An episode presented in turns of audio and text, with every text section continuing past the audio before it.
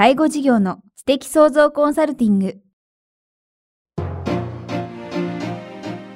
ポッドキャスト介護事業の知的創造コンサルティングでは、介護事業サービスを充実させるヒントはもちろん、介護事業特有のマーケティングや数字を具体的にするアカウンティングの知識を身につけていただける番組です。番組では脳の専門家である長谷川義也がビジネスにおける脳の使い方もお伝えいたします。このポッドキャストは、成熟期、衰退期に向かう介護事業を継続、発展させるためのノウハウを提供する医療法人ブレイングループがお届けします。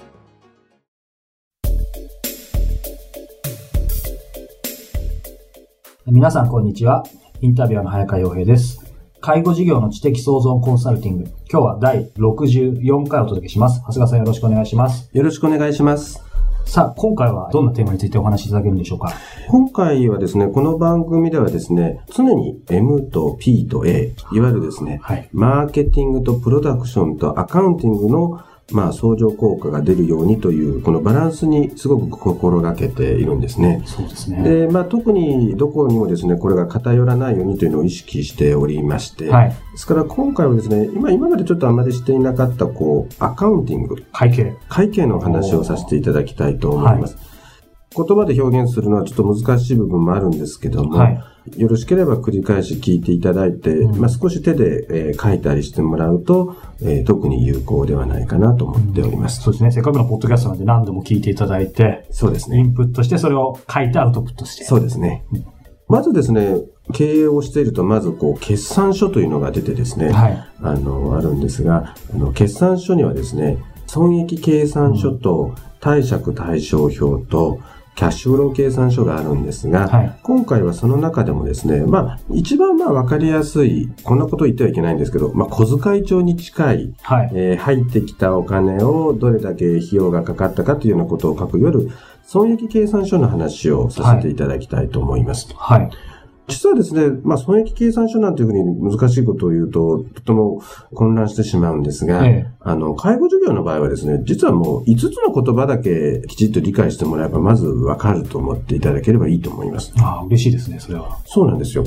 えー、5つはですね、1つがまあ、売上。はい。あとまた説明するんですけど、あらり。はい。まあ僕はあらりあらりって言うんですが、まあ、あらり益。はい。あと、人件費と、四つ目がその他経費。うん、あとその残りの営業利益。はい。えー、この5つを、えー、まず理解してもらえればいいんですね。どれもね、あの、決算書とかで、項目だけはね、ある程度みんな分かってると思うんですけども、はい、具体的な中身ってところですよね。そうですね。で、まず売上なんですが、はい、もう介護事業の場合はですね、とってもシンプルで、介護保険の売上と、はい、あと、まあ、この介護保険の売上っていうのはですね、国からいただけるわけなんですが、あとは、その、それの1割の負担金と、まあ、その他の実費、まあ、いわゆる、こう、食事代だとかですね、現場のですね、あの、生活費みたいなものがこれになるんですが、この3つの合計が売上になります。で、その売上からですね、変動費というものを引いたものが、粗利益となるんですね。変動費っていうのはどういうものなんですか？そうなんです。実は僕もですね、変動費という言葉は自分がやるまでにはですね、本当に分かりにくいなと思ったんですが、変動費っていうのはですね、売上に伴って増加する費用のことを言います。例えば、あの、ラーメン屋さんであればですね、例えばラーメンの材料、まあ、例えばラーメンの麺っていうのはですね、こう、売上が上がれば上がるほどその費用っていうのは増えますよね。はい、だからそれは変動費っていうんですね。で、後に述べる人件費とその他経費っていうのはこれ固定費っていうんですね。はい、これは逆に言うとラーメンが売れようが売れよう前がこう固定費はかかるわけですから、まあ皆様なかなか難しいとは思うんですけど、まずこう経費の中にはですね、この変動費と固定費というのがあって、はい、この変動費というのは売上に伴って増加する費用のことを言うんですね。ですから、まあ、ラーメン屋さんであればラーメンの、えー、麺の値段になるんです、仕入れになるんですが、はい、介護事業の場合はですね、実はあまり、えー、ないんですが、ただ、あの、デイサービスだとかそういう入所系なんかで提供する食材費、はい、それこそ食事代の食材費だとか、あと、福祉用具なんかを大大手から借りて個人に貸すという福祉用具対応事業というのがあるんですが、それなのかがですね、大手から借りるリース料なんかもこれに当たるんですね。で、この売上から変動費を引いたものが、いわゆる粗利益ということになります。粗利粗利って言いますね。そうですね。ですから、例えば、こう、スーパーなんかはですね、この粗利っていうのはものすごく少なくなるんですね。仕入れが多いですから。あでも逆に介護事業っていうのはですね、この変動費っていうのは実はすごく少ないんですね。あ。はい。だから例えばこう、訪問系の事業、訪問看護だとか訪問介護っていうのはもう実はですね、もうほぼ変動費はゼロになるもんですから、まあ売上イコール変動費になります。あで、うちが特にやってるデイサービスなんかでもですね、はせいぜい変動費は10%前後ですので、大体粗利をですね、売上で割った粗利率っていうのは大体90から100%っていうのが大体介護事業の特色だと思っていただければいいと思います。で、この後にですね、えーさらにこう固定費の世界に入っていくんですが、会計事務所からもらう損益計算書にはですね、はいまあ、いわゆる今言った固定費、まあ、経費、もしくは販売管理費、販管費と言うんですが、はい。それがですね、すごくいくつもの項目になってなってますね。もうこれがですね、実はもうこれ見ただけでもうみんな経営者嫌になって見たくなくなるんですね。で、この膨大な科目をですね、実は思い切ってこの2つに分けるのがコツなんです。うん。もう20近くあるものをですね、はいもう人件費とその他経費に分けちゃうんです。あバッサリいきますね。もう人件費は人件費だけ。で、それ以外は全部その他経費にもうまとめちゃうんです。はい。で、そうしますとですね、結構正直と勇気がいるんですが、一回分けていただくといいと思います。で、その人件費、要するにその固定費の中の人件費をですね、先ほどの粗利率で割ってみるんですね。はい。これをいわゆる労働分配率という言葉で言います。はい。で、介護事業はですね、通常はこれを50%以下を目指すんですね。先ほど、こう、変動費が少ないようなですね、訪問系の仕事であれば、まあ60%でもですね、やはり利益は出るんですが、やっぱり保険の改定なんかを考えると50%以下が望ましいという数値になる。で、まあ、いよいよその粗利からですね、人件費とその他経費を抜いたものがですね、うんあの、営業利益となります。はい。で、普通、またこれをですね、あの、難しい本で見るとですね、えー営業利益以外にですね、営業外のですね、まあ、うん利息だとかですね、えーそういうものをいろいろ加えたものが経常利益になるんですが、はいまあ、介護事業の場合はですね、この営業利益イコール経業経常利益と考えても、まあ、普通は問題なくやっていけると思ってください。一般的にその営業外利益とかっていうのはあんまり、そのビジネスモデル的にややらない？えっと、介護系はですね、はい割と少ないですね。うん不動産なんかの事業をやってるような方なんかだと、ここの部分は、ねあの、当然借り入れの利息なんかもここに入ったりするもんですから、必ずしもイコールではないんですが、うんとにかく分かりやすくという意味では、これで進めていただいた方がいいと思います。はい。で、あと、経常利益をですね、さらに粗利、粗利で割ったものを経営安全率と言います。はい。まあ、この僕がですね、何でもかんでも粗利で割るっていうのが実はコツでありまして、うんあの、人件費もですね、売上で割る計算の方法もあるし、はいこの経常利益をですね、売上で割ることもあるんですが、やっぱり粗利で割るっていうのが、これがポイントだと思ってください。うんこれが、あの、すごく実態に近づいてくるんですね。はい。だから今回もですね、えー経常利益を粗利で割ったものを、この経常、経営安全率をですね、まあ15%っていうのを目標としてもらうんですが、はい結構これの15%っていうのはなかなか大変です。ハードルが高い。やっぱり無駄を削ぎ落としていかないとなかなか15%っていうのは無理ですね。うんただ、この経営安全率っていうのはですね、何かっていうとですね、この経営安全率分売上が減ると、はい。えー利益がなくなりますよという指標になるんですね。うんだから経営安全率が15%ですと、15%売上が減ると利益がゼロになりますよということになるんですね。はい。だからこれがですね、本当に10%以下なんかですと、もうちょっとした介護報酬の改定だとかでですね、利益が吹っ飛ぶことになるんですね。はい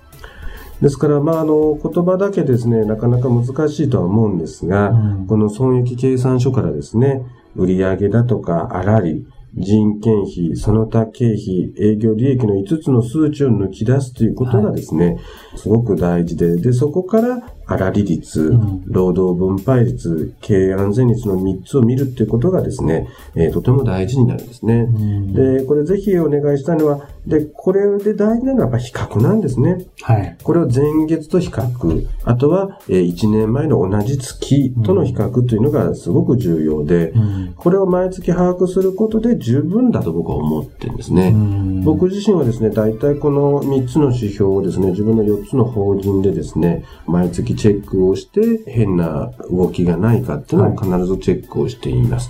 そうじゃないとですね、やっぱり経営者として安心できないと思うんですね。ね。この数字が大丈夫だから大丈夫なんだ。うんもしくはこの数字のここが悪いからこれを改善しないといけないってことが分からないとですね、どんだけ頑張って売り上げを伸ばそうが、あの、何をしてもですね、きっと安心というのが持てないと思うんですね。やっぱりどこ走ってるかわからない道を走ること不安ということなんですよね。今回会計のお話伺って、僕自身も今ちょうど勉強中なんですけども、うん。やっぱりイメージで特に抵抗がある人も多いと思うんですけど、うん。会計とか決算書って言った途端に、その時になんか勝手な脅迫観念があって、その経営者は決算書、全部の項目見なきゃいけないとか、はい。あとまた逆で、ある意味どんぶり感情な人はもう最後に利益だけ見ればいいみたいな、はいはいなんか極端な人は結構多いと思うんですけど、今日教えていただいたように、そのまあ5つの部分。をきちんと抜き出して、それを効果的に活用することで、まあ、全然違ってくるってことそうですね。。あとですね、一つコツがあるんです。僕は経営者の人によく言うんですが、本当は決算書を見るのが苦手なんだけど、絶対そのことを口に出しちゃいけないっていうのもよく言います。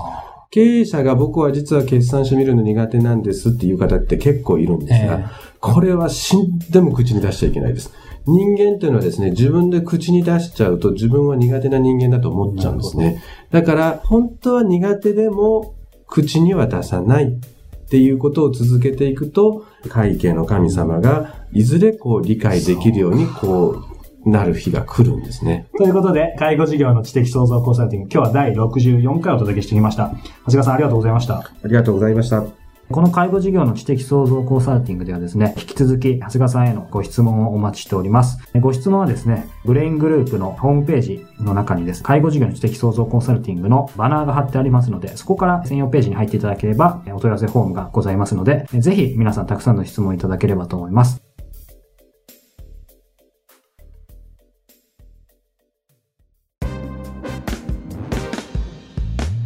今日のポッドキャストはいかがでしたか？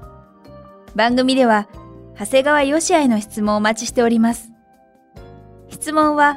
株式会社在宅のウェブサイトにあるお問い合わせフォームからお申し込みください。サイト URL は http コロンスラッシュスラッシュ bra-in-gr.com スラッシュ zaitac http コロンスラッシュスラッシュブレイン -gr.com スラッシュ在宅です。それではまたお耳にかかりましょう。ごきげんよう。さようなら。